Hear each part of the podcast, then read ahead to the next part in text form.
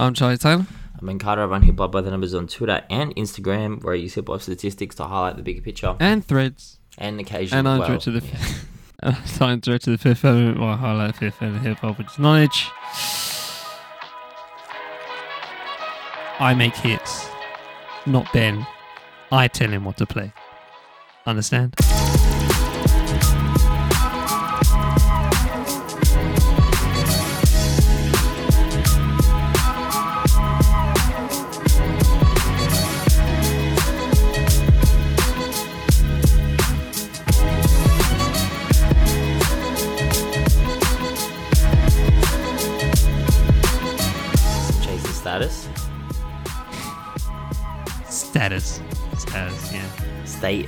Status. Little bit, little bit sta- Status. status. You know, I'm watching this. I'm watching the movie Munich. If anyone's watched Munich before, and it's got Eric Bana in it, and he's meant to be part of.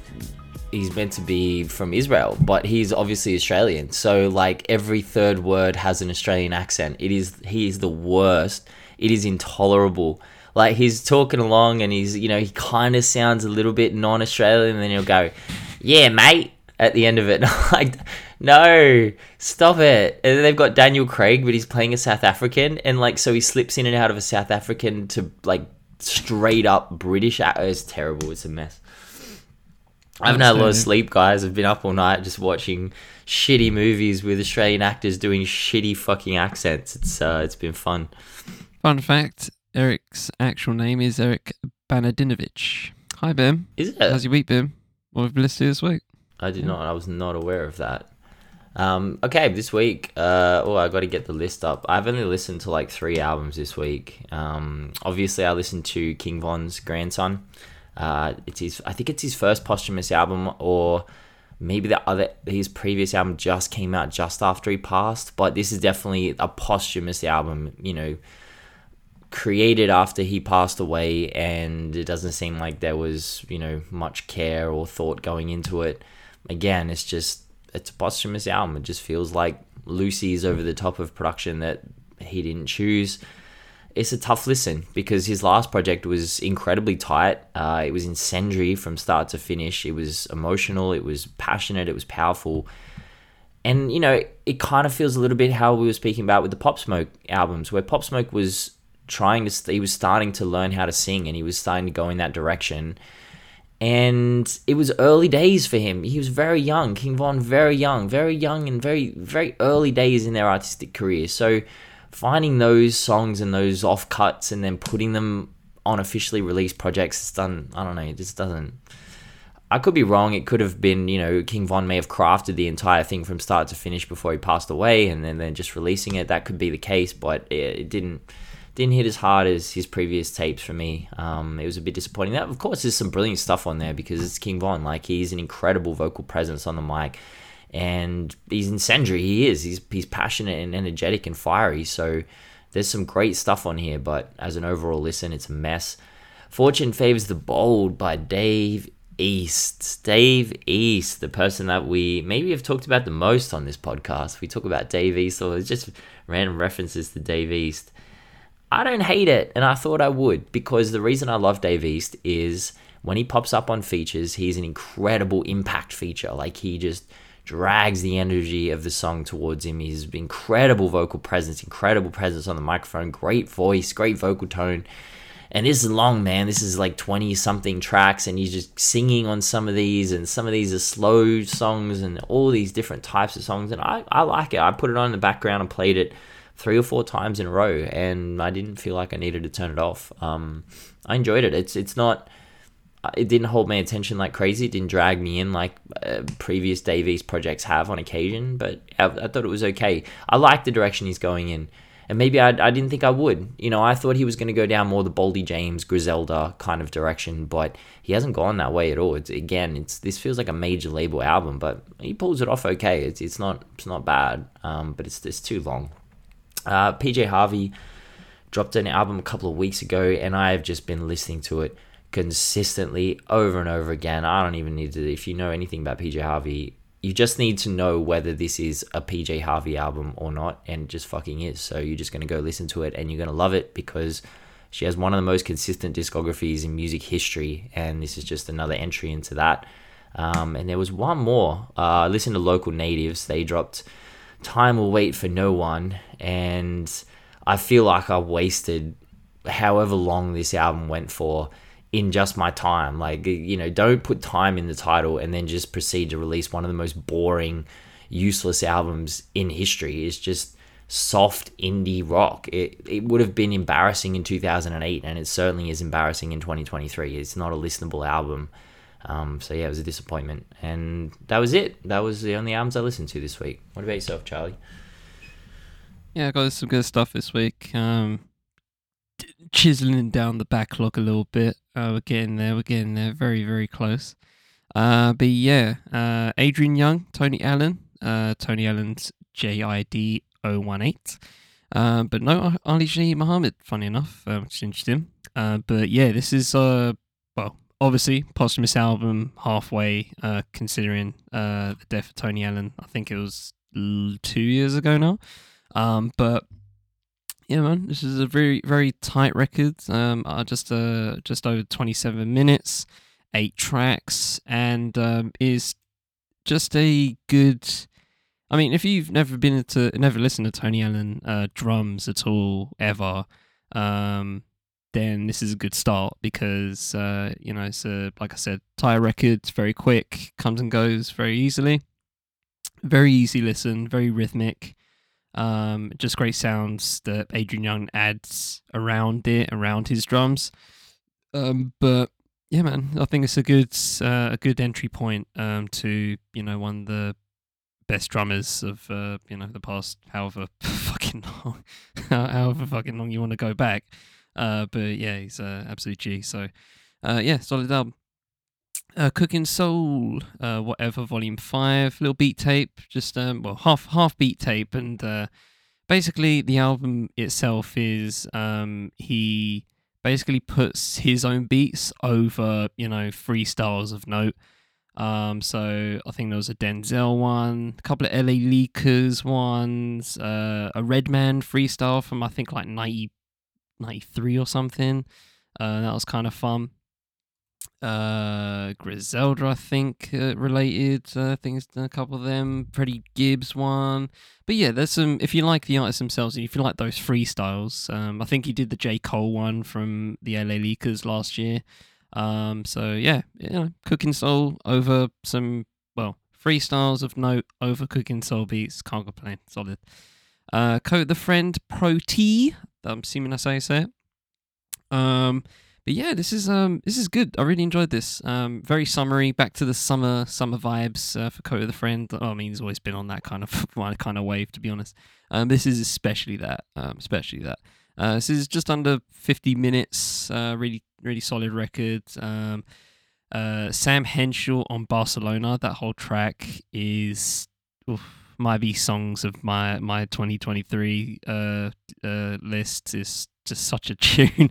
it's such a tune. Really reminds me of like uh, Slide with uh, Calvin Harris and um, uh, well, Migos and Frank Ocean. Really, that kind of essence. Exactly. If you like that, Spin Barcelona. It's literally like very similar in beats, uh, beat pattern, and uh, you know, Kota the Friend and Sam Henshaw just uh, you know, skate on it. Uh, Braxton Cook on Awesome in Paris, really solid.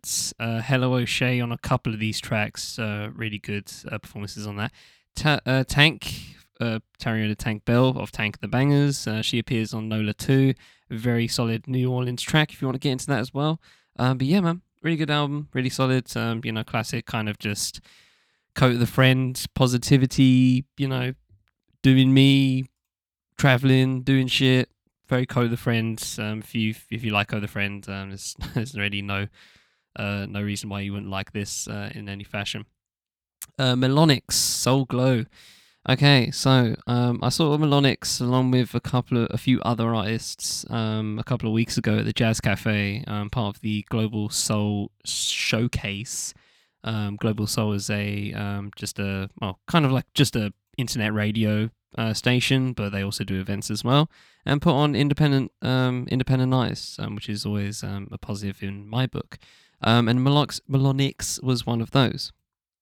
I got into Melonyx personally a couple of years ago uh, from their Black Elixir EP. Really enjoyed it. Some solid stuff on there. Um, could really just you know see the potential there. Um, this is a duo um, from Nottingham, so it's a very you know harmonisey kind of thing going on. Um, but the beats on here very hip hoppy, very hip hoppy. You know, I mean, just got some smooth beats on here. Uh, really good stuff. Really here for that and you know they just uh, float all over it, man. It's really good stuff. Um, they do commit a cardinal sin, in my opinion, uh, where they have songs from the Black Elixir EP and have just plopped it onto this album. So they have songs that are like two, three years old on here, uh, which is a cardinal sin.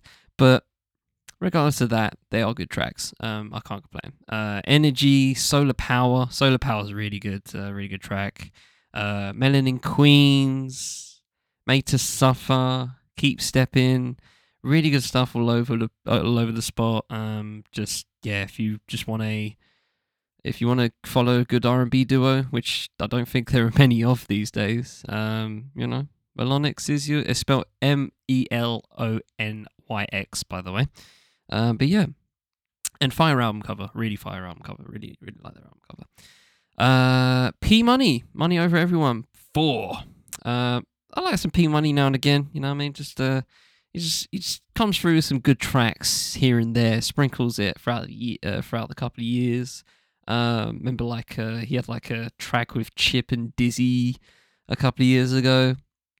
On DW, that was oh, that was a banger. But um, yeah, Money Over Everyone Four, obviously continuing his mixtape series. Um, Boss and Dat, Keep Your Distance, and Wagwan Mummy top tier, just three track stretch is so fucking good. Oh my gosh. Uh, Keep Your Distance is great because he just keeps saying, do not chat to pagans.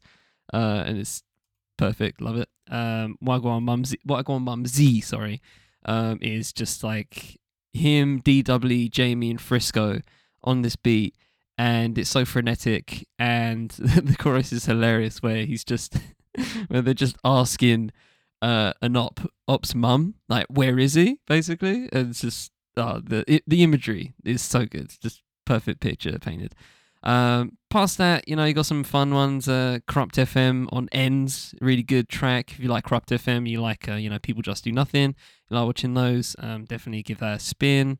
Uh, them guys with AJ Tracey, uh, really good stuff. Um, but yeah, man, really solid, uh, uh really solid mixtape. Can't complain uh, just under 54, 55 minutes. Uh, so yeah, worthy of a spin if you're into P Money, especially. Uh, Lo Village, Yellow Brick Road. Okay, so this was kind of weird one because I was kind of just recommended this um, out of the blue, and I didn't really know anything. I still don't know anything about Lo Village. Um, I just know it's a trio, a rare trio comprised of two dudes and one woman. And uh, you'd think Fugees vibes, right? No, no, no such thing as that um, is got this. I don't know. It's kind of got this. Uh, it's like an R and B overall, but you know the the one of the dudes is kind of that. What they both rap, and Homegirl comes through with some vocals, right? So that's what you get on the face. Um, but yeah, I feel like it's um there's something there's something missing for me personally uh, when I'm listening to it. I don't mind the vibe. It's calm. It's sweet. I like it.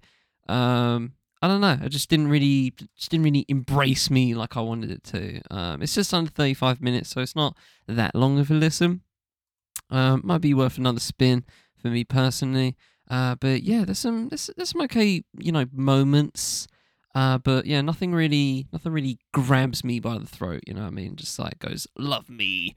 Um, but yeah, solid album nevertheless. Can't complain. I'll, I'll definitely give them, you know, a follow and see what they, see what they do in the future because you know how often do you see a trio of uh, two dudes and one woman? Uh, and lastly, Rum Gold, spelled R U M dot G O L D, and uh, it's called U Street Anthology. Uh, so this dude's from Washington, Chocolate City. Um, it's uh, about forty minutes the album itself, and yeah, if you kind of like, it's kind of like Blood Orange, um, but more, but with less synthy elements, I guess. Um, much more piano laden, acoustic, these kind of things going on. Um, the tracks from Mereba and Kia Victoria are really good. Um, past that, there's no other features. It's just him. and um, I think he carries it. He carries the album very well. Um, I think I really like the especially piano led elements. Uh, there's I think it's blessed. Yeah, I think blessed is the track where it's just him and the piano, and he's just he's just crooning, and it's beautiful. It's really good stuff. Um, so yeah, man, uh, really good stuff all over the spot. Definitely the offer right after it. Glory Days near the end. Um, yeah, man, it's just, uh, it's just there's some there's some real soft soft tunes on there. Um, and yeah, man, it really really takes care of you as you listen. And with that said, we jump into our true HHN once again, hip hop neighbors. Uh, and yeah, we got uh, one each as per. For those that don't know, hip hop neighbors, kind of just a thing we do now and again, uh, where we pick an album that is kind of outside the realm of hip hop, but you know, firmly can be listened to by hip hop fans because, you know, we can branch out, guys. It's okay, guys. You can listen Okay. to whatever you want, You guys. can- if you want to listen can- to some Aqua, listen- go listen to Aqua. You know, that's your prerogative. Just don't share it with me. If you want to listen to Bananarama, it's all good.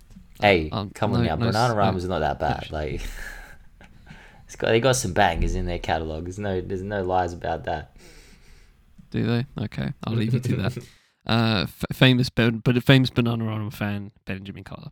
Um, but yeah, you know, it's just one of those one of those things. Just talk about some albums that are kind of just you know just outside the realm of hip hop, but you know has some maybe elements of of it or leans towards the uh leans towards the tastes of someone who might be into hip hop. Um, I mean, you lot just you lot just put Carti one, uh, and it's basically a rock album. So you know what we're we doing here? Um, so yeah, we're gonna get into it. Uh, Ben, do you want to start? Uh, yeah, you want me to will. So, Bananarama, Deep Ski, Deep Sea Skiving. this is a great Did that album. off rip, or did you have to look that up right quick just for the? No, I had to look it up. I don't know. Does anyone know Bananarama albums? Like, no one knows their. Fuck no, geez. No one know knows. Venus, and that's it. No one knows their albums. So I'm going to talk about Gil Scott Heron's. Is it Gil Scott Heron or Jill Scott Heron? How do you say it? I say Gil. Gil Scott Heron. That's how I say it too. Um, so we're talking about Gil Scott Heron's uh, "I'm New Here," which came out in 2010, I think, 2010, 2011, 2010. So this is the album that introduced me to his music, um, but certainly not his name. I'd heard him spoken of often in the Source and XXL, usually in interviews where people talk not just of his influence but his his presence like his physical presence kind of wandering into the orbit of legendary rappers and leaving them with a story to tell and one that they're happy to tell in interviews and in books so even if you know his if you don't know his name sorry you'll surely know the revolution will not be tel- televised which is his iconic poem over the top of a straight up jazz soul beat and it's regularly And referenced Whitey on the Moon. in in musical history as one of the most influential poems, songs, whatever you want to call it, political statements. The Guardian's obituary from 2011 opens with this sentence. The music world was mourning Gil Scott Heron, the troubled poet and musician whose groundbreaking The Revolution Will Not Be Televised became a beacon for emerging rap and hip hop culture. So in their 2010 article, uh, the Guardian actually called him the godfather of rap, and it wasn't just his spoken word form over the top of inventive instrumentals. It was his dedication to the political and social issues that were plaguing America and the Western world in the 60s and 70s. This became the blueprint for rap, an emerging political movement within a musical genre that's obviously since seen some of the greatest political statements ever made, either in music or anywhere else. But his life was by no means easy. He battled his demons for the majority of it, and sometimes they won, sometimes he triumphed. But ultimately, the pain and even agony that you hear at times on I'm New Here were a huge part of his life for a long part of his life. And prior to this record, he hadn't released an album since Spirits in 1994. And according to The Guardian, this record was an incredibly long time in the making, I'm New Here. Lifelong fan Jamie Byng, who was the owner of Canongate Books, dedicated himself to republishing Scott Heron's two out of print novels in the mid 90s, and they became friends. This friendship led Scott Heron to Richard Russell, who was the head of the iconic XL Recordings. Now, the two actually met while Scott Heron was in Rikers Island due to his legal issues in the early 2000s. And Russell said this of their first meeting in an interview By the time you get to see the person you've come to visit, all your possessions have been stored in various lockers, and contact with the outside world seems like a memory. The contrast of Gil's spirit, intact and inspiring, with the bleakness of surroundings was inspirational. It's hard to appreciate something as fundamental as freedom when you have it. Gil was peaceful while surrounded by misery and tension. It confirmed my hunch that he still has a lot to give to people. So it's a bit shocking to me that no one else believed in this energy enough to help revitalize his career prior. But in the end, we get an album from a man who has traveled far and fucking wide, not just physically, but psychologically, emotionally, and spiritually. He's very frank and open on this record, and it's impossible not to believe that there's absolute truth in everything that he says. You know, his dissections of his life, his mistakes, his thought processes, they're so potent it's almost the stereotype. You know, the well traveled man who sits down at the end of his day and delivers deep insight. It's not often played out in real life on a stage this big. It's it's a trope in TV shows and movies, but it's not common to hear like genuine, authentic stories of this. So it's an album that I feel is almost entirely unique I spoke about Johnny Cash's final series of recordings um, a couple of weeks ago. I forget under what context that was. Context that was, but that felt like Rick Rubin was leading and Johnny Cash was following where Rick Rubin went. On I'm New Here, it feels like Richard Russell provides a pretty blank canvas and Gil Scott Heron just starts creating magic. And I think the best place to start about the album is that canvas because it's masterfully done. So much so that even the truly brilliant We're New Here, which was the album being remixed by Jamie XX of the XX, it kind of makes you want to go and listen to the original, even though it's really fucking good. Like it is really, really good. So good even that Drake and Rihanna just took um, that song, Care, Take Care. Like they just they just took it straight up because it was just that good. But, you know, the way that Richard Russell tapped into all the different eras of Gil Scott Heron on this on this album is, is masterful. And I see what he did here. I mean, the opening poem is set on top of Flashing Lights by Kanye West. And, you know, I, I want to go through each of these songs and kind of highlight what Richard Russell did because, as a super fan of Gil Scott Heron, he really did attempt to capture all the major genres and mashups that Scott Heron had dipped into over the course of his career. So obviously the poem is started on the intro and ended on the outro, set over the top of Kanye's flashing lights. So immediately we have hip hop in the mix. Me and the Devil is just a romp. It has funk elements at the start, before this like insane percussion section that sounds like a slow march through mud with synths on top of it that make it sound a little bit like Clint Eastwood by Gorillaz. That's like I was I've never had that like association until I was listening to it again the other day. I'm like, this kind of sounds like that. I'm New Here is a beautiful song, a simple acoustic blues riff with Gil Scott Heron crooning about the act of redemption. Your Soul and Mine is electronica, utilizing synths at the end of the track to give it like a really smooth transition. I'll Take Care of You is a slow piano number. It kind of feels like we're at a Celine Dion concert. Like it's super dramatic. It's so dramatic and it fits the narrative stunningly. And again, Gil Scott Heron just skates vocally on top of it.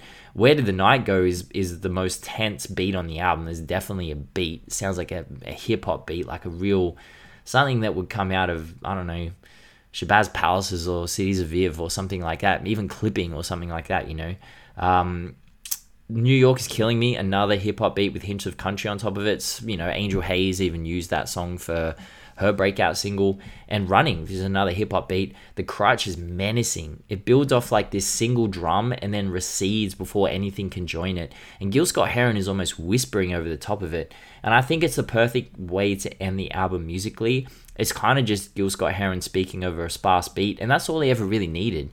It isn't some grand gesture or some huge explosion of energy at the end, and I think that's in keeping with the project. That's the point. Gil Scott Heron drives the energy of every single song on here, and you know the beats are just there to give context, a little bit of context. It really doesn't need much more than that, and. Gil Scott Heron's spoken word gospels on here, they really do dive deep into his own history and the things he's seen and felt on this earth. Me and the Devil is his most played song on spot off the album on Spotify for a reason. It's a dark insight into someone who later says in an interlude, and he, he laughs at the end of it. He says, If you've got to pay for everything you've done wrong, I've got a big bill coming. And then he just kind of laughs, you know. And, that, and again, these are just the, the little asides that are in the album, like just witty turns of phrases.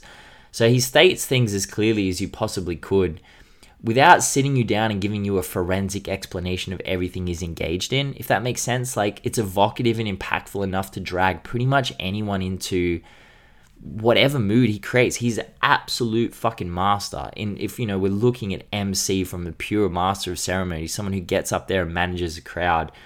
This is just fucking masterful, like straight up. Um, it's it's unbelievable. Uh, you know, on the next song, for example, we get a different side of Scott Heron, which is the charming, witty side. Um, and yeah, th- this might be one of the best response songs I've ever heard because he delivers these sprawling stories with spoken word. He, he slips in a crooned, no matter how far you've gone, you can always turn around. And I don't know if he's singing that to himself or, you know, the way that I've always interpreted it. He's singing to anyone daring to follow him down the path he was just walking down on the previous track. I mean, I feel like both could be true. He could genuinely be singing it to himself because you know, the way that he's talking about all the things that he's experienced and, you know, the things that are torturing him and the things that are going through his mind. He's, done some stuff that he's not proud of. He even says in the interlude, you know, I've done a lot of bad things, so I'm going to have to pay for them. So I always do wonder if he is actually talking to himself and trying to reassure himself and say that even though I have done wrong, I can always come back. Or it's just a cautionary tale, like don't fucking follow me down this path because it's not a path you want to tread down. Either way, it's fucking brilliant. Um, and it's such a it's such a perfect image and the tension and menace of me and the devil then this softly sincerely sung promise it's brilliant. And i'll take care of you is just such a banger on the jamie xx album. As i said drake and rihanna just straight up took it out man. And, and it's a cover. It's not a, it's not a sample. Anyone who thinks that that's a sample it's, it's not. It's a, it's a straight up cover. Where did the night goes an ode to all those nights where you sought oblivion from the demons you've been running from all day um, you know, the medication that gives you a renewed sense of purpose and well being, whether that's through a bottle or a pill or whatever. Like, again, it's just.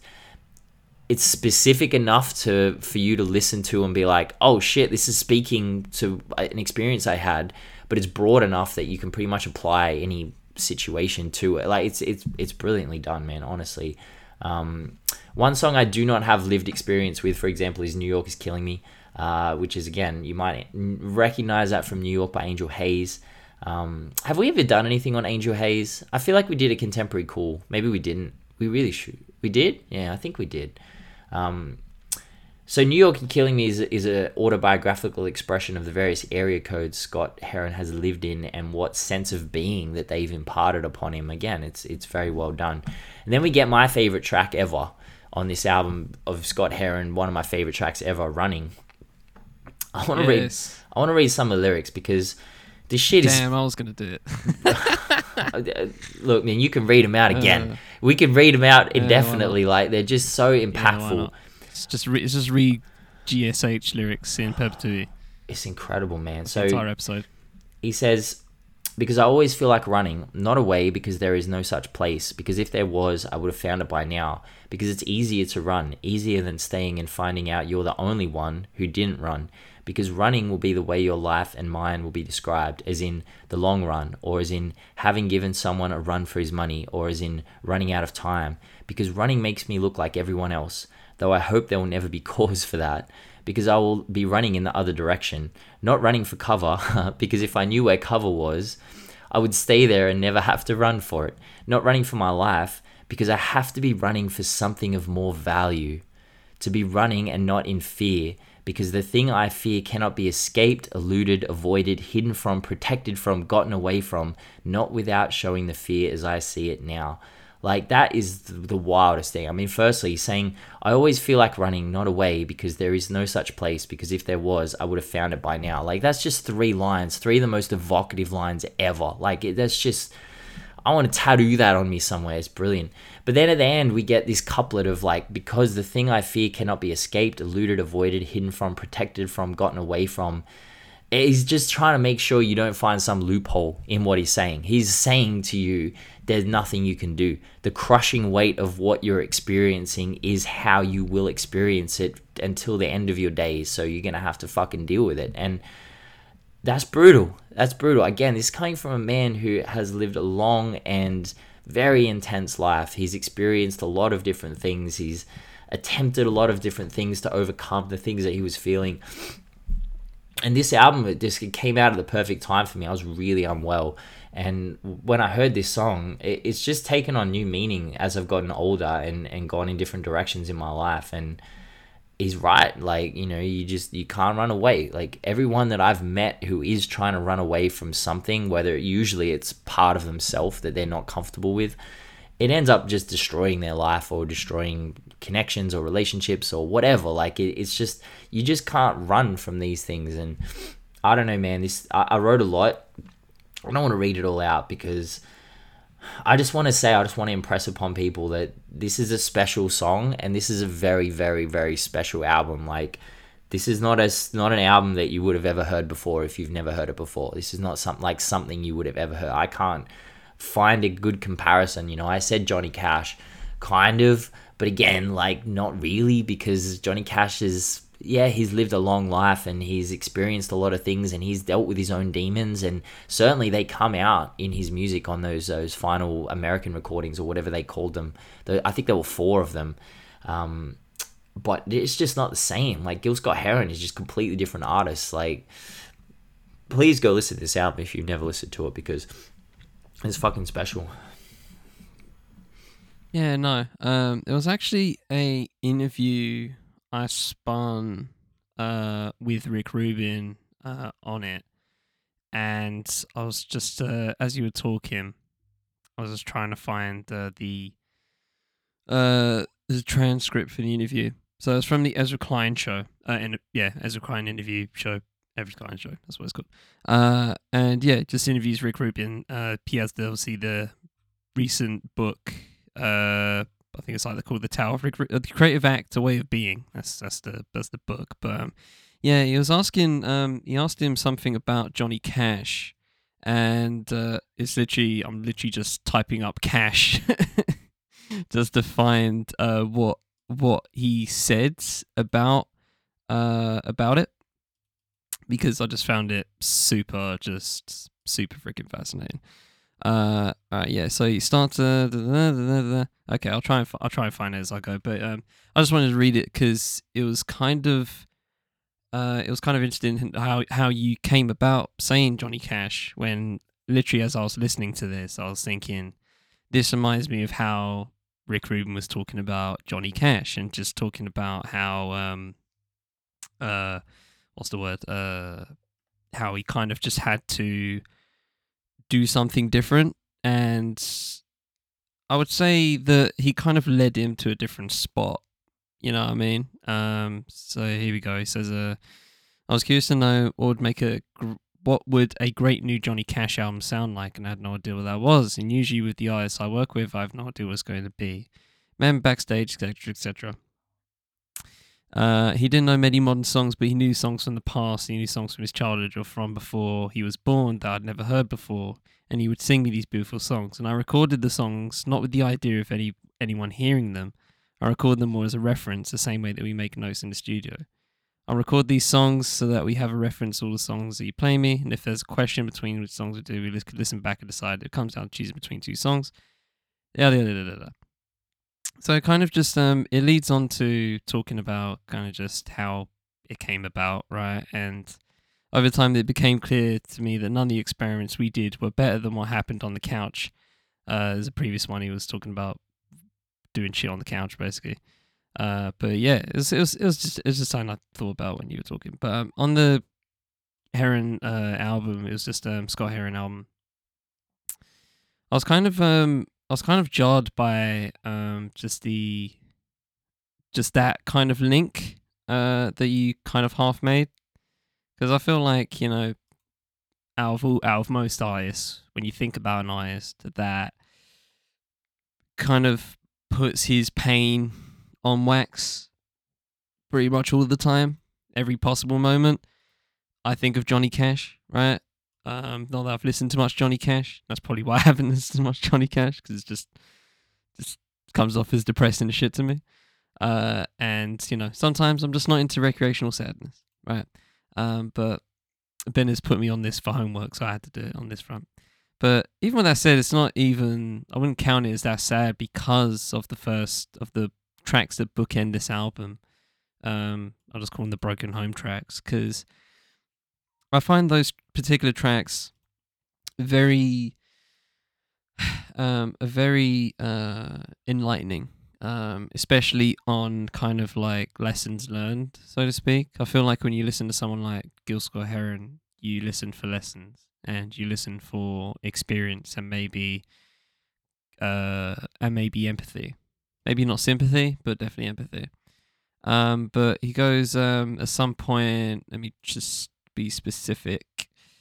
Uh i came from what they called a broken home but they never really called it a house.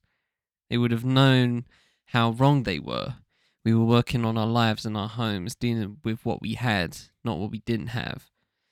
And there you go and he talks about um being guided by women and uh and thanking his mother. But um just that particular few lines in the same way um as you mentioned in the first few lines of running um i feel like you know even if you didn't come from quote unquote a broken home or any of that or consider yourself don't consider yourself working class or whatever or poor at any time in poverty etc i feel like that's a really interesting mindset to describe it um, even rappers, you know, just say it. You know, uh, came from came from this, came from that, right? And they just wax lyrical about where they came from and are very obvious about it, but they're using terminology that that was given to them. You know, and then here comes Gil Scott Heron using vernacular that is kind of unique and a way of describing uh in this case poverty, in this case a broken home, quote unquote, and flipping it and saying, you know, we didn't call, don't, we don't call it that. you don't call it that.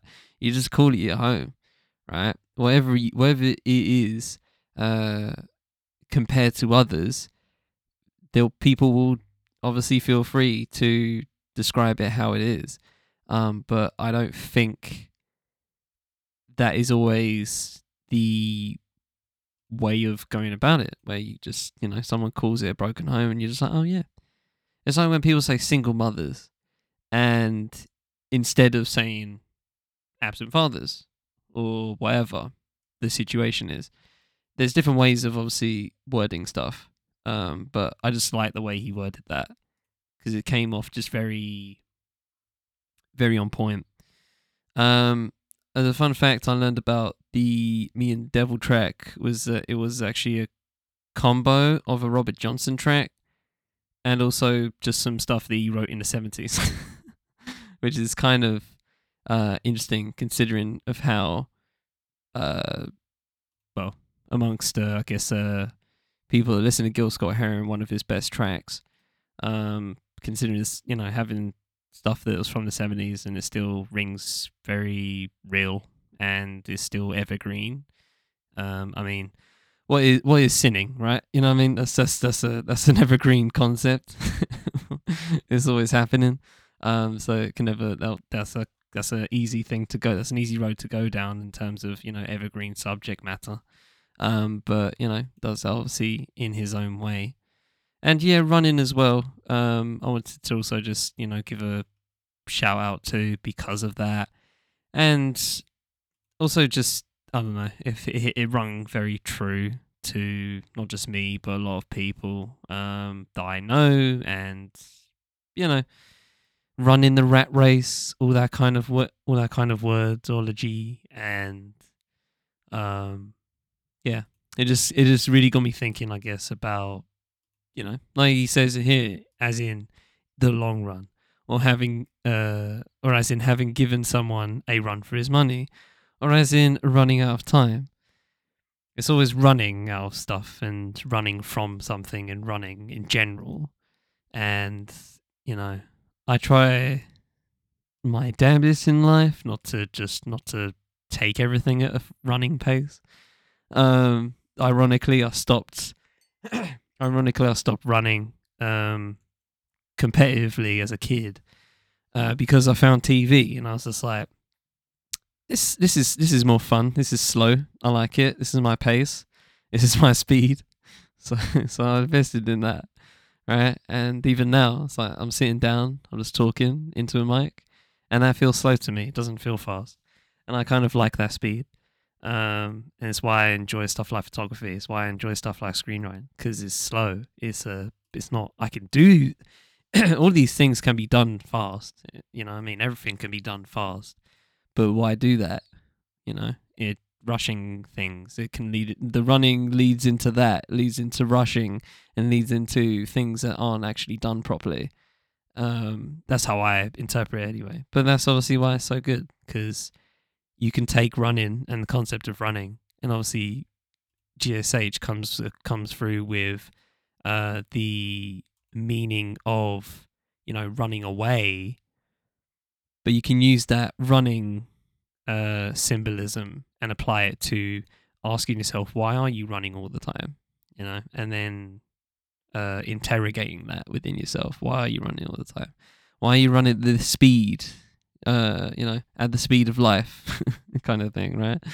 Uh, it, it's just yeah, just just leads me down interesting roads in terms of thought, and obviously that's what spoken word's supposed to do, and uh, and that's why Gil Scott Heron's one of the uh, legends of that particular um, subsect of music, um, because it's so poignant.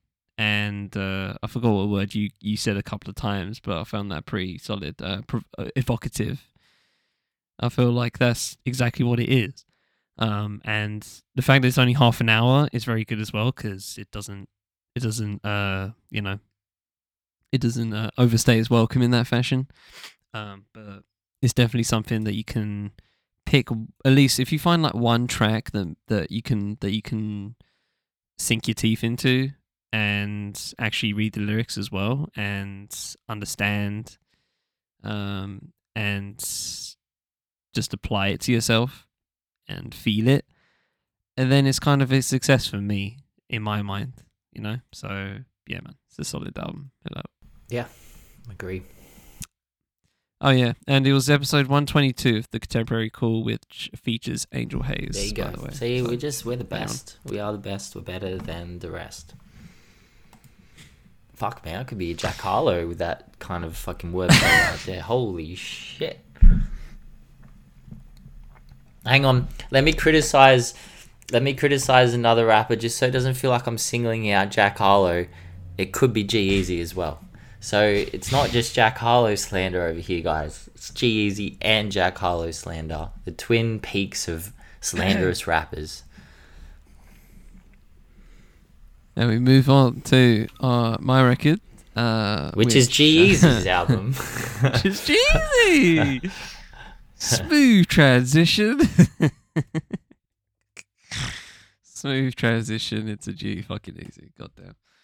Um, but yeah, no, I'm getting into uh, Chase and Status, um, the technically duo, um, but there's also MC Rage who you know kind of uh performs with, uh, but apparently he left officially in 2021.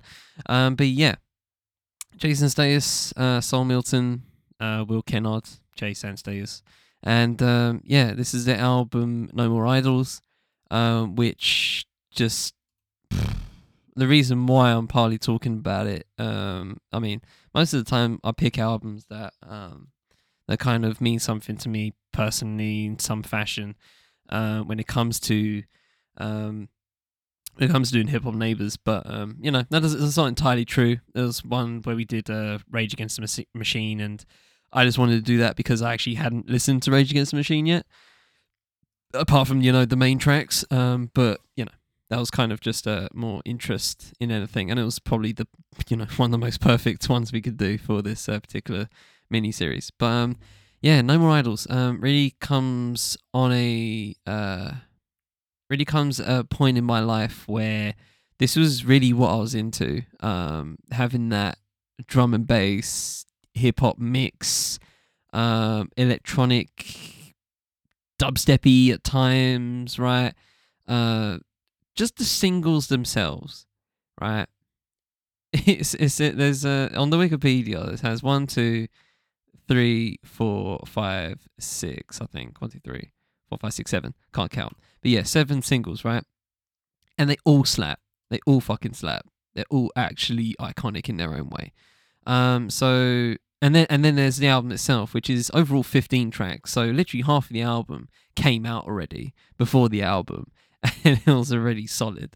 It was already like if that was an EP, that'd be like my that'd be like the goated EP. Honestly, just it would be just absolutely outstanding.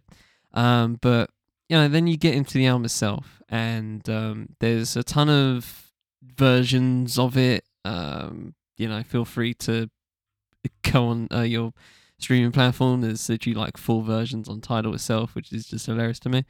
Um, but oh, I don't know what it is about this album that hits so fucking good for me. Um, as I said, at this time, this was what I was into. I actually wasn't into hip hop at this time. Well, fully anyway. You know, there was obviously stuff I liked, but um, it wasn't who I was, who I am now, basically, right? It's just um, a younger Charlie that was just into very loud shit and turning, you know, turning the earphones up to 11 and blowing every uh, 20 quid Skullcandy earphones I had within a space of three months. Uh, that was that was, that was where I uh, big Charlie's gonna have tinnitus at some point in his future, specifically because of this album, and you he's not gonna give a shit. I don't know what you're saying, but it's, I bet it's hilarious. I hope it's hilarious. Lucky I've just muted on Google Meet. It, it will it will turn up in the recording. I was just saying you're gonna have tinnitus at some point in your life, and it's gonna be because of this album, and you're not gonna give a shit. You're gonna be like, you know what, totally fucking worth it. Not gonna give a shit. Not gonna give a shit. Totally fucking worth it.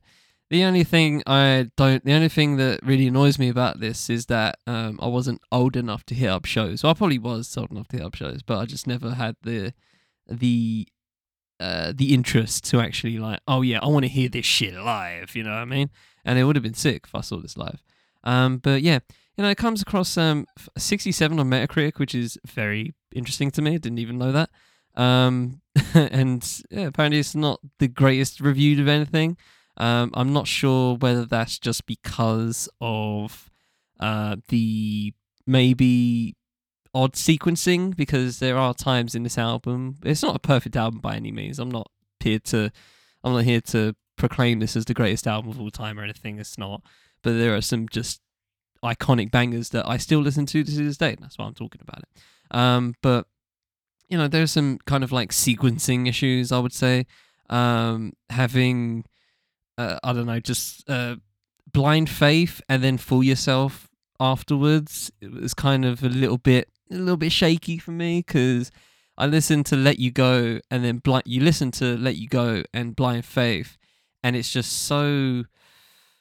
Ooh, it, they both just hit so different, especially Blind Faith. That shit is superhero music. in fact, in fact, it's fucking, it's fucking outstanding the amount of times I hear hear that track during like sports events, you know, when they end when they end the show and it's just like highlights of the of the, what just happened. That's what's playing. They're playing Blind Faith most likely, right? It's just one of those tracks.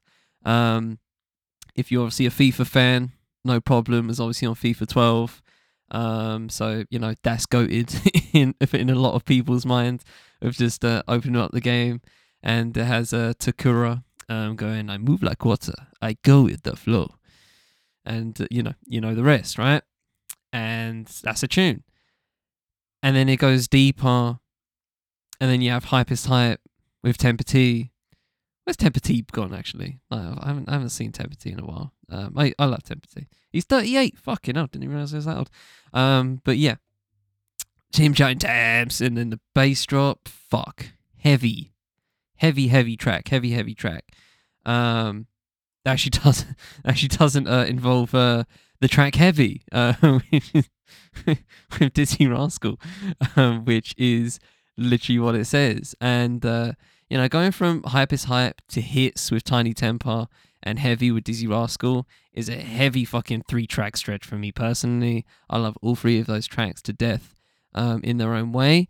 Um, as with most Tinie Tempah lyrics, it hasn't really aged well. Call me Rob Pattinson. I got a lot of niggas jealous. Yeah, very. Uh, you know, uh, it's interesting to be referencing Twilight. Um, Twilight, uh, obviously Robert Pattinson's uh, mainstream peak at that point. Um, that yeah doesn't really age well for me as a gas uh, as a gas lyric. But you know, we're here. It's Tinie Tempah. I respect him uh, for even trying. Um, but yeah, you know, I'm not even too into Brixton Briefcase overall, which has CeeLo Green on it. I feel like I don't know if people actually, you know, haven't uh, gauge whether people like that track or not. But it's uh, even that something, you know, it's not the greatest track for me personally. But then you have Hocus Pocus, which gets into this kind of like a, reminds me of like a sub focus track, um, but then it just d- delves into more dubstep um, as it gets as it gets as the track gets older. But then you have this finishing uh, like kind of five tracks, starting with Flashing Lights, which I still listen to to this day and has the regular. It's on the regular rotation, and again, superhero kind of track for me personally. Thinking about it, um, and then you have Embrace, which is lyrically out fucking standing. I just, I'm not even, I wasn't even into, I'm not even into that for the music per se. I just really love the lyrics that come out of that. Um, I'm gonna just load up as I talk, but um, yeah, getting, I'll get back to that in a second. But fuck, it's just heavy, heavy lyrics. I love the lyrics on that one, right? And then you have Time with Delilah, and again has this just has this power to it. I love it. I, I, I have, it has this power to it that I really, um, that I really enjoy. Um, there's just funny enough, you know, running. We were talking about. I think another evergreen subject matter, which is always always referenced and will always hit me in some fashion, is when someone talks about time in a very good way. Um, and you know, it, while this, while time itself as a track isn't, you know, lyrically dense or anything, it kind of, it kind of has that you know essence to it, the of running out of time, uh, to reference Gil Scott-Heron again, and um, and it has this uh, kind of heartbeat thing going on as well, uh, which I really like. Uh, and Midnight Caller with Claire Maguire, very solid, and then end credits with the uh, with the Plan B. I need to do a defamation defamation of Strickland Banks uh, on this uh, on the on um, Hip Hop Neighbors as well, because um, Plan B is a very fascinating character um, in the music scene um, from back in you know ten or so years ago. I mean, he uh, I didn't actually realize he was doing music, you know, back in 2006, but it was only until you know tracks like this and the defamation of Strickland Banks, which in, in 2010 is when he actually you know popped off and uh, you know and then just went into acting and uh, I don't know what he's doing now, but hopefully he's good because he is a solid artist and um, and Chase and rely on him for a couple of uh, writing credits on this particular album, um, including "Let You Go" and uh, obviously that one as well, and "Fool Yourself" apparently. So there you go. Um, shout out to the shout out to the Doors um, sample on Hypest Hype. I totally forgot about that. It's as if they paid for that that Doors sample and they rinsed it to fucking high heaven. they just, just they were just like, we are using this sample as much as possible, um, which is uh, very hilarious to me. I don't know if that's the case, but it's just um, it, it kind of how it comes off to me. Um, but yeah, this uh, I'm just reading these uh, embrace lyrics, and then I'll kind of finish it there because I mean, all I've said is that I like this album. Here's why. But it's, while it includes a lot of obviously um, uh, uh, uh, British acts such as Liam Bailey, Tinie Tempah, Dizzee Rascal, um, and Sub Focus. Actually, I just I just realised they did Flashing Lights with Sub Focus, even though I mentioned Sub Focus on Hocus Pocus bars.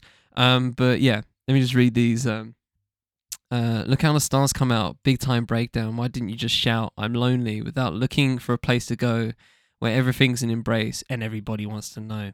I don't know, man. There's just something about that. I can't decipher it right now, but it's just uh, one of those things. I just leave. I just let sleeping dogs lie, and uh, I just uh, enjoy it for what it is. But let me just, as you talk, Ben, I'm just going to read this uh, uh, this one star review. Uh, I think it's one star. let me check. yeah, a one star review from NME. So I'm just gonna sink my teeth into that as you talk because I love. I mean, you would expect I love reading shit on reviews from albums I actually enjoy. Uh, so I'm gonna, you would I'm expect NME to like an album like this. Like I'm a bit shocked that they they didn't. anyway, he's not my favorite yeah. album in the world. Um, firstly, no problem is a straight up banger. Like it's a it's a stomp. Um, when it came on, I was like, wow. Uh, but the feature list is very fascinating. I mean, the first problem comes ironically from the song No Problem because Takura isn't listed on Spotify for some reason as the Yeah. feature, which I found really weird because everyone else is listed.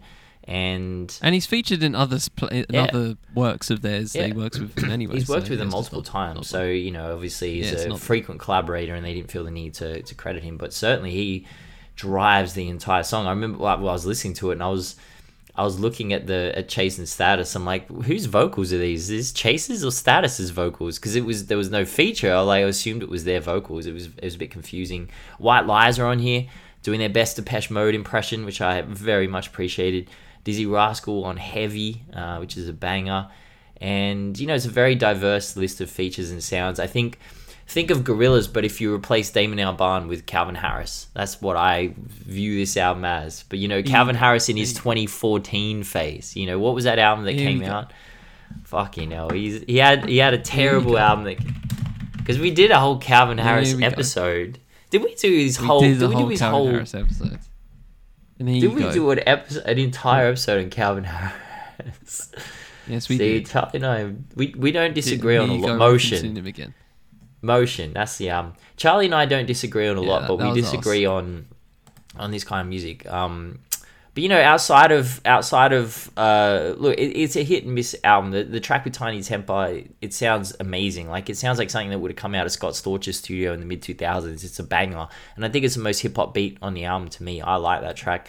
Um, yeah, I think it's the definitive hit or miss album because, you know, if you like country slash power pop thrusts, you've got a couple of tracks. If you like hip hop, you've got a couple of tracks. If you like rock, there's a couple of Kiss level shreds on top of searing synths. There's some dance music here. Um, it's all over the place, and you know that's that's cool, man. Like I I don't have any issue with it's it. a- A few scattered hip hop. It's a mosh. It's it's it's a mosh. And again, this is the kind of album that I would have fucking loved back in 2008 to 2012. This is the kind of music I was like, I love this. Like this would have It's just destroyed era, my bro. speaker. It's peak. It's, Yeah. It's peak here. It's it would have destroyed my speaker era you want to systems, call man. Like But just everything great. was It's- EDM it's- mixed with something else. Love it. Yeah, and I, you know, it's just that these songs don't really fit my daily life anymore. You know, I'm not, I'm, I'm 34, I'm old. My ear, I got tinnitus. My ears are all fucked up. I can't sleep. I've only slept an hour last night. My back hurts. My hand hurts for some reason when I do this, but I don't know why. My doctor doesn't know why. Like, I'm, I'm so old. Yeah, I'm too my old hand's to be listening. as well, actually. My thumb. Yeah. Yeah, see, there's a bit of reciprocity there between Charlie and I across the across the across the pond. But yeah, look, I, I don't dislike this album. I just it, it doesn't really hit for me now. But I know that if I'd listened to it back then, it would have it would have hit for me hard. And I'd never heard it before. I never listened to it. Chase and Status. I was like, how are they getting these massive features? Because they only have what one million, two million Spotify monthly listeners, and they've they got heavy hitters on here, man. It's just not a it's not a bedroom operation. This this is some serious shit behind it. You know. Yeah. Um, the NME uh, review wasn't even a review. It was just like a news item about uh, people getting crushed at one of their shows and them stopping the show to say move back. That's literally what the literally what this is the recap of their Reading Wow. uh, Reading set. Um, so yeah, that was. I So don't know if that's uh, pretty well, useless. Whoever, whoever's on the Wikipedia mod. Tut, tut, tut. Oh, so it Um, wasn't but- even a review at all. It was just. Oh, It here we go. Here's a little bit. Okay, it's a little bit. Uh, I received one out of ten. Reviewer Ash Do Dos. I don't want to butcher that surname, so I'm going to say Ash, calling it quote soulless nonsense. Yeah, I read that too, actually. soulless nonsense. Ah, outstanding. But no, I feel like this is just a it's a time capsule for sure. Um, it's not something that they would make now. Um, yeah, what kind of music are they haven't- making now? I'm curious about that because I haven't listened to their. Um, uh, I mean, the most re- the most the most recent one I listened to. Um, um, I don't think I listened to. Oh yeah, I did listen to what came before last last year. I don't really remember that hard, but um, I remember Run Run to Return to Jungle, which is literally just a jungle album. Um, and has Takura a lot on there, if I remember correctly. Um, but yeah, you know, before that it was their debut album, uh, More Than a Lot, which um was kind of had you know kind of had uh, some good had Kano on Against All Odds, which is one of my favorite fucking tracks. I really love that track to death. I still listen to it. Um, but you know, past that, it's kind of just um, breakbeat, mainly drum and bass, a little bit of dubstep in there as well. Um, so and also has Plan B. But I could have picked um, I could have picked that one or this one. Honestly, I only picked this one because it was kind of just um, it was kind of just the what I consider just the peak of this particular um uh sound and homoge- homogeny if anything. Um because you know this a lot of the a lot of the singles fucking charted um in in this one uh, end credits went number 9 on the UK singles let you go went to number 11 on the UK singles uh hypest hype did chart number 70 on the UK singles.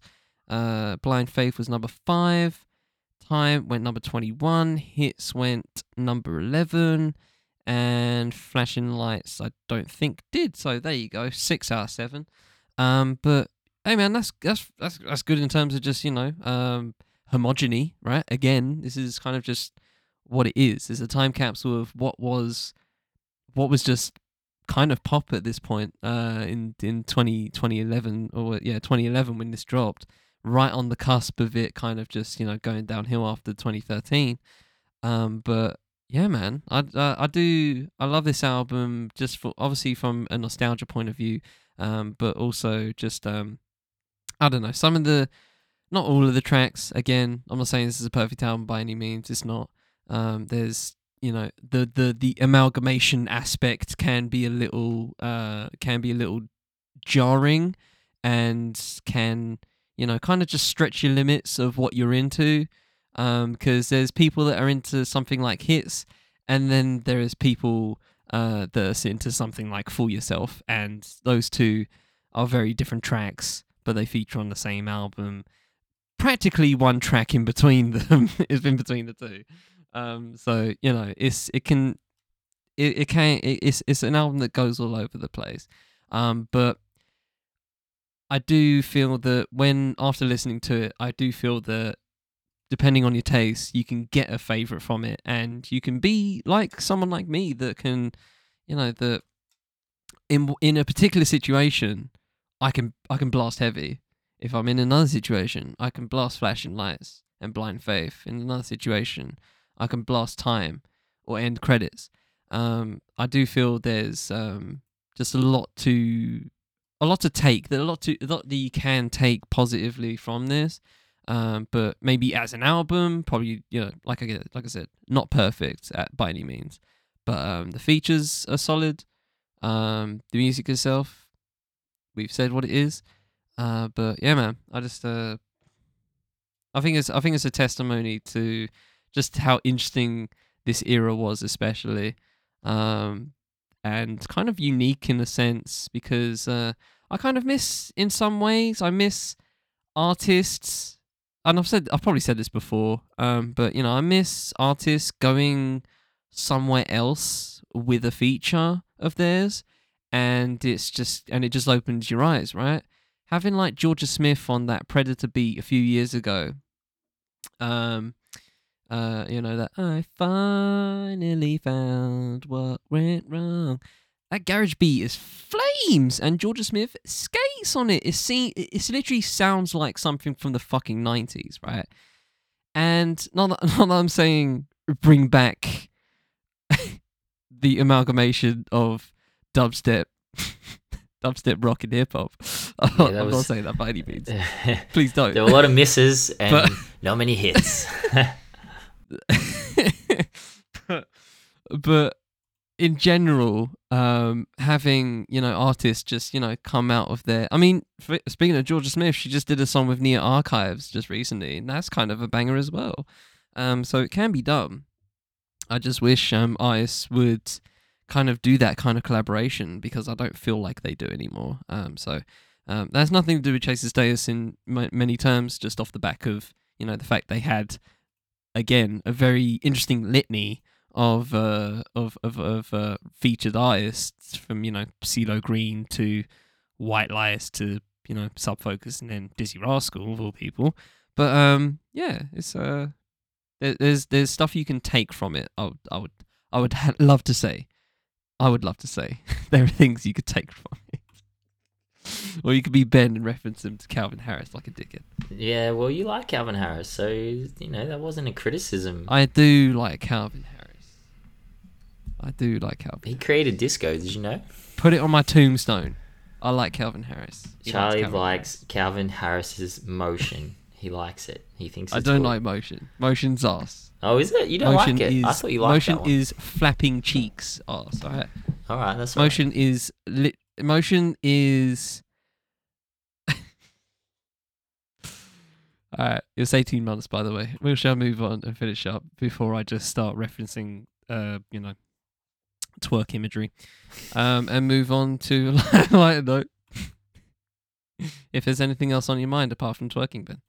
Uh, twerking's not often on my mind, actually. It's very rarely on my mind, and when it is, it's only on there for a very You're short not- period of not- time, and then I You're not, continue. you're not, th- you're not thinking about big booty cheeks flapping? Okay. Yeah, I mean, look, I'm not a, you know, I'm 34. I'm old, man. Like, I'm so old. I'm not young. I'm 35 this year. My grandma turns 98 this year. That's madness, bro. I don't want to live to 98. Fuck that. Too old. Okay. Everyone, all your friends, every, all your friends die, and you're just left alone. It's it's depressing. I reckon. I reckon 75 to 82. That's that's the sweet spot right there. Get to 82. 82. Yeah, 82 is a good number. That's a solid number. That means I've got 47 years left. I'm, I'm, I'm okay with that. You know, I'm okay. I want to just, you know, I want to see how some, some careers play out first. Like, I'm very curious to what Travis Scott will sound like in 2040. You know what I mean? Like, that's going to be, that's my reason right. for living. Yeah, no, definitely, definitely, definitely. Because I, just- I, just- uh, that's a good point, actually. I just, I mean, we've, uh, I've, I've said this to, um, who did I say it to? Um, I think I said it to, yeah, I said it to Matthew Zia when, when I did the Tan Bone Bones interview. But I said, and he was, he did his top five, and he just, re- he just said artists that are over, over forty. And I was like, this, there's a book that needs to be written at some point, which is literally just about hip hop aging. And we've talked about it before um, you know, referencing the likes of Nas. Um, I asked Vic Spencer about it. Like, you know, it's, it's something that fascinates me as a subject. And, you know, hip hop turning 50 in ETA, what, three weeks now? Um, uh, four weeks, I think. But yeah, you know, a month, in a month's time, that turning 50. And it, yeah, I, I would, I would, uh, it's, it's always something that I think about where I just think, damn, what's what's gonna what's a Sims album gonna sound like in 20, 30 years? I I really don't know. I would love to know. Uh, what would a shit? Like what what would the freaking uh I don't know. Throw out some names. Like what? well, I mean, I think, look, I think the sad thing is, you know, someone said the other day, because I asked what current rap, what current rappers could hold a classic album with no features, right? And someone replied, well, oh right, yeah, I saw. what's a current rapper? And I felt like saying, well, just anyone who's still rapping. And people were kind of like, well, that's lots of people. I'm like, yes, but it's also not a lot of people. Like when you consider how many people were active and how many people have been active in the mainstream or even just in the widespread consciousness of hip hop artists, the vast majority of them are not active anymore. So the sad thing I think is that it's um you know there are a lot of artists that we're like oh I can't wait to hear what they sound like in 30 years and we might get 30 years down the track and they're just not releasing music anymore. You know what I mean? Like that would be that would be sad. I mean last Slick Rick album was what 1999. Like you know that was 24 fucking years ago. That's a long time and he pops up every now. Queen Latifah popped up on a feature last year was it? or maybe the year before, and she was on Rapsody's album. Like these are art MC Lyte. When's MC? I haven't heard anything from MC Lyte in a long time. Like where that's what I mean. Like that's that's the sad thing. But I will. I am interested always to see, yeah, what direction artists go in as they age because it's a very especially in the mid 30s to early 40s time frame where you're like yeah i'm not young anymore so i can't really sing about or rap about all the stuff i was rapping about before. So where do you go from there? Like it, it's always fascinating to me.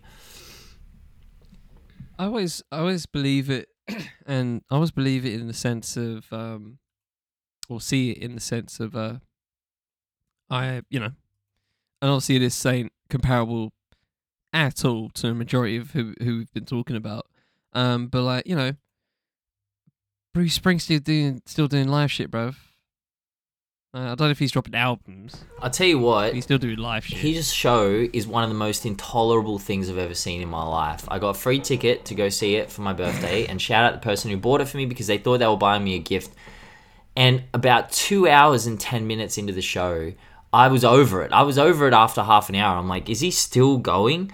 And I said to my friend, like, how much longer is this motherfucker's gonna keep singing? And he's like, well, sometimes his shows go for three and a half hours. I'm like, no, he's already sung 25 songs. Like, he could do another 20. Like, this is madness. And I just, I left and I couldn't stand it. There's, there's such a thing as too long for a concert. Okay, anything over two hours, you've got to be fucking Sigur or have a Jay Z catalog. I'm not hanging around, bro. Like that's too long.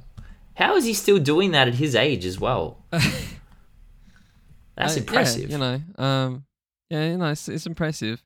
Um, but even with that, yeah, no, I've, I've, I think live performing is a little bit different than dropping art, right? Um, well, there's implication that you have to perform when you drop, though. Like, I don't know if that's going to change, but it seems like that's. I mean, a lot of the time, that's probably yeah. the only reason, the only way a lot of people are going to recoup, especially in today's oh yeah, streaming. of course. So yeah it's kind of it's kind of a necessity at this point um it's a you know and while i i would i would like to just do like a an anonymous straw poll of just artists and ask them about you know doing live shows and uh, especially doing like tours and obviously it differs from like uh beyonce who's been you know on a world tour for like you know however fucking long now uh compared to you know someone who's just doing you know a few cities in UK, right? A little bit, little bit different uh, in in scale, but I do wonder if they actually genuinely enjoy it, um, or maybe it's just one of those things where you know there are pros and cons to to it all. Um, there's actually a good, re- there's actually um, Danny Brown recently talks about it on his show.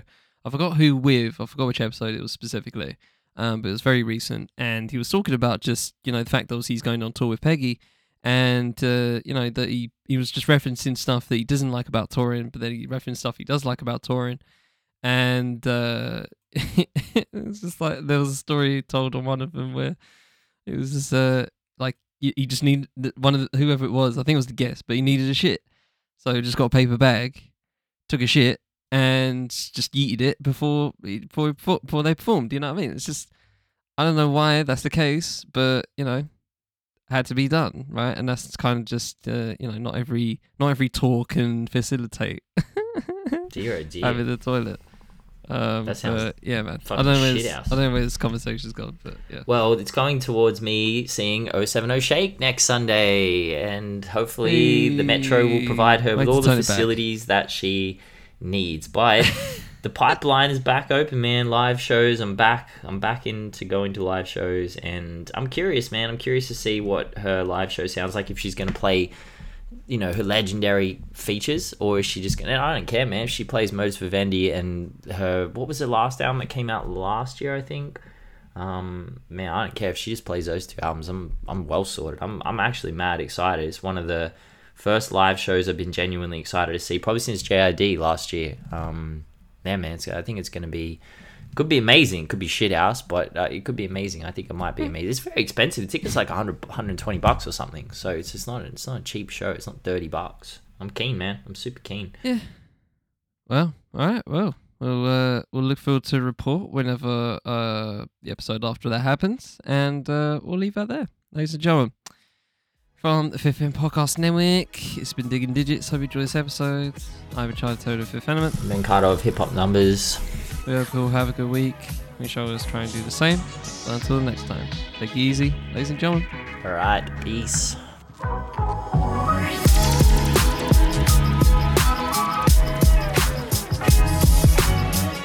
Digging in Digits is produced by me and Ben Carter. The show is edited by me. Music for the show is Pizza and Video Games by Bonus Points, thanks to Chillhop Music, Philly Billy to use. Socials with Element Hip Hop by Numbers, Bonus Points, and Chill Music will be in the full show notes, as well as names of projects reviewed we'll be listening. This has been a 5 EP in production. Thanks for spending time with us. We shall see you next time on Digging in the Digits.